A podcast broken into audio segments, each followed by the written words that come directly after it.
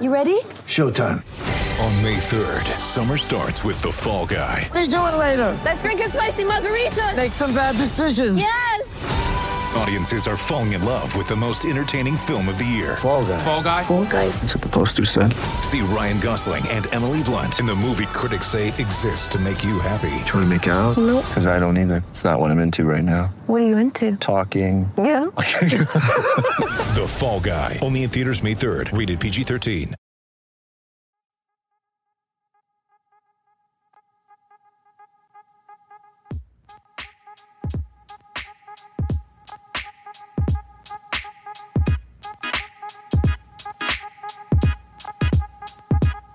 What's going on, people? Welcome to the post game number crunch. As usual, I'm your host, Jake Painting, creator of the House and Grouse Timberwolves newsletter, and this podcast is proudly brought to you by Canis Hoopus and SB Nation. If you'd like to subscribe to House and Growls, please follow the link in the show notes or head to houseandgrowls.substack.com. Grab a free trial or a $3 per month subscription. It really helps me, so I'd really love if you guys could go over there and check that out. But we are back tonight after I missed the post game show against the Orlando Magic. I was at a wedding for that game, so I, I missed the game and I kind of didn't get to catch up on everything until the next day when I rewatched it. Obviously, from the Twitter storm, I understood that there was an ejections and there was a brawl and all the crazy stuff that happened in that game. But I never really got around to covering it. I kind of thought that you know, in the hungover state that I was in, I didn't really want to, to troll over a game against the Orlando Magic that Minnesota lost. But it ultimately turned out to be a game that was very, very strange to both recap or analyze. So we're back. It's it's nice to be back in the booth, and it's nice to see Minnesota back in the win column. Of course, here we are talking about another weird game, and that's the win over the short-handed Denver Nuggets finishing with a 128 to 98 blowout scoreline as the Wolves finally made the most of a game that they should win. It feels like forever since they've done that. And maybe it was just the basketball gods shining down on the Wolves, even if they don't really deserve it after that magic loss and all the chaos that ensued within that game.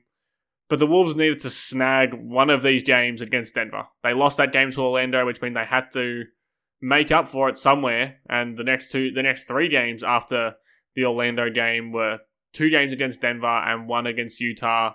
And it really felt like they probably had to win at least one of those games and probably two of them. If they lost two in a row against the best team in basketball right now in the Denver Nuggets, then they would have dropped under 500 again, and we all would have been cursing another missed opportunity against that really beatable Magic team. But then Michael Malone and the basketball gods came through. The Nuggets had no Nikola Jokic, no Jamal Murray, no Kentavious Caldwell Pope, and no Aaron Gordon. And the Wolves finally took advantage of a talent discrepancy by just walloping a short-handed Nuggets team.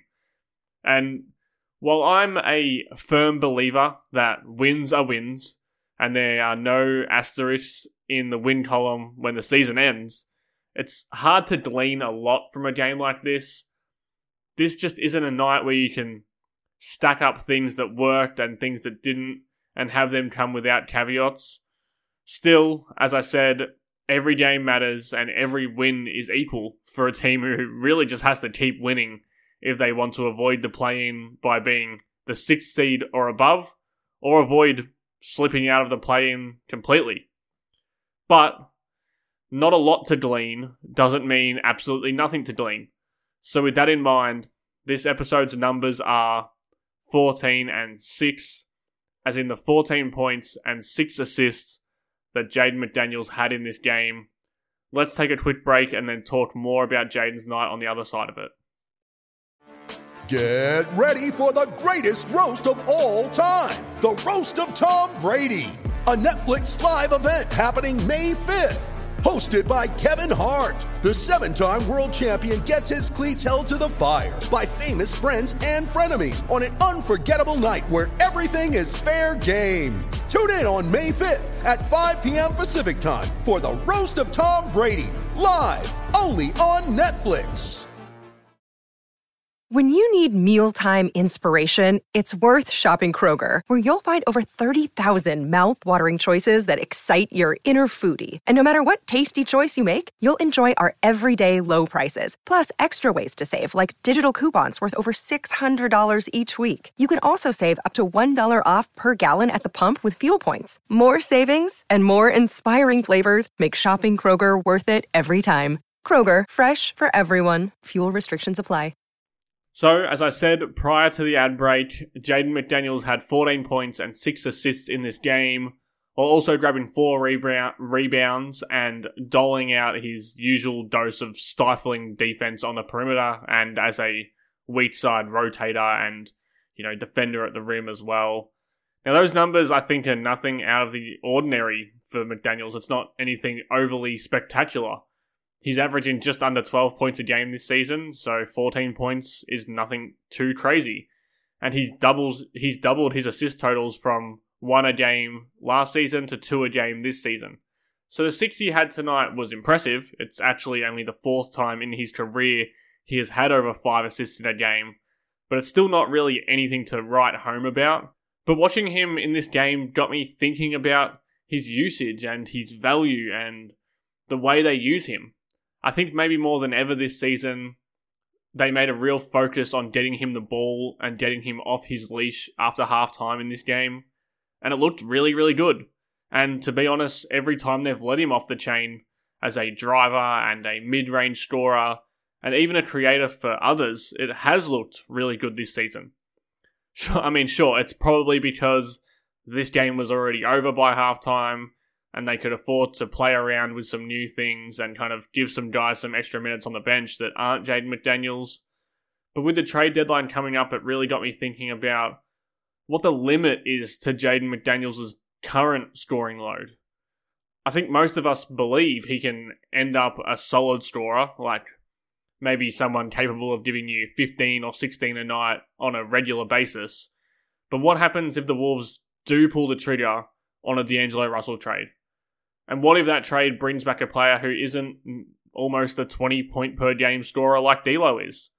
What if they opt for a wing or a shooter off the bench and start to entrust more point guard duties to Kyle Anderson and Anthony Edwards instead of going for a straight up replacement for D'Angelo Russell?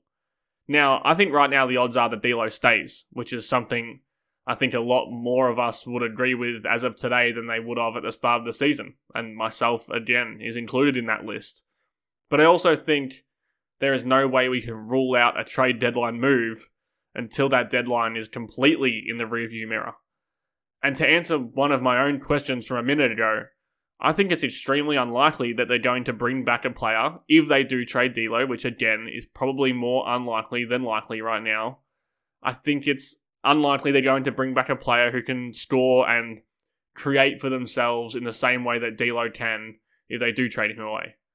So I say all of that to say, in this hypothetical where D'Lo is out and someone who can't quite fill his scoring void is in, then why can't some of that scoring load be shifted to Jaden McDaniels?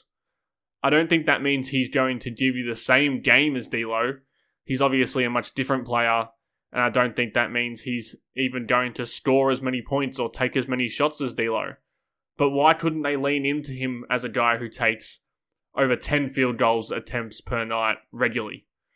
Even with his clear improvements as a shot creator, a ball handler, a finisher from all three levels, McDaniels has only taken McDaniels has taken less than 10 shots in 32 games this season. He's taken exactly 10 shots in 7 games and he's taken more than 10 shots in just 13 games. So overall, he's taken 10 or more shots in 20 games this season. 21 if you include this game. In those games, he's shot over the league average true, true shooting percentage of 57.9% 13 times, so 13 out of 20. Overall, in the entire 20 game sample size, his true shooting percentage is 57.4%, which is only a smidge under that league average, and a bit bigger of a gap underneath his, his season long true shooting percentage of 60.5%. I guess I'm not really presenting an answer to a question or a solution to a problem here, As I said, I think D'Lo probably stays, and I think he has played in a way that makes that argument defensible. Defensible. But if he doesn't, why not shift some scoring usage to McDaniels? I don't see why not. I think at some point they believe he's going to be that 15 to 18 points per game scorer, and we as fans believe he has that in his bag as well. So instead of chasing a Russell replacement if they do want to trade Russell, would it just be wiser to find a low usage guard or a bench wing who can guard multiple positions or a shooter who can come off the bench in the same way that Malik Beasley did? And then deploy McDaniels more as a swooping driver and a guy who can make those soft little floaters and a guy who's really improving as a playmaker night in and night out and has really, really great connection with Rudy Gobert in a higher usage role. We know that he can do all those things, but can he do it an extra 25% more every night? I think it's worth thinking about and worth discovering at some point for the Wolves front office. And I do think he is ready for it now. We saw in this game that they kind of gave him the keys to the offense for two or three minute stretches. He had a pull up mid range jumper isolation. He had two or three drives in the half court where he kind of euro stepped his way to the basket, or he pulled up for a soft little floater, or he made a really good pass inside to Rudy Gobert. And if he can do those things again at say 25% more of the time, all of a sudden this is a guy who's giving you 15 a night, say three or four assists, and he's one of the best perimeter defenders in the league, if not the best perimeter defender in the league. Anyway, I'm not a big trade speculator, but that's one thing that has been rattling around my head for a while now. And I think this game was a good example of how easy he can operate as an actual cog in the scoring machine rather than just kind of the leftovers of the offense. Especially considering how often teams try and hide their worst defender on him in an effort to stop Ant and Rudy and eventually KAT. Hopefully, the Wolves can keep winning and nothing too drastically terrible happens at the trade deadline. And I'll be here to discuss it either way. I hope you will be too.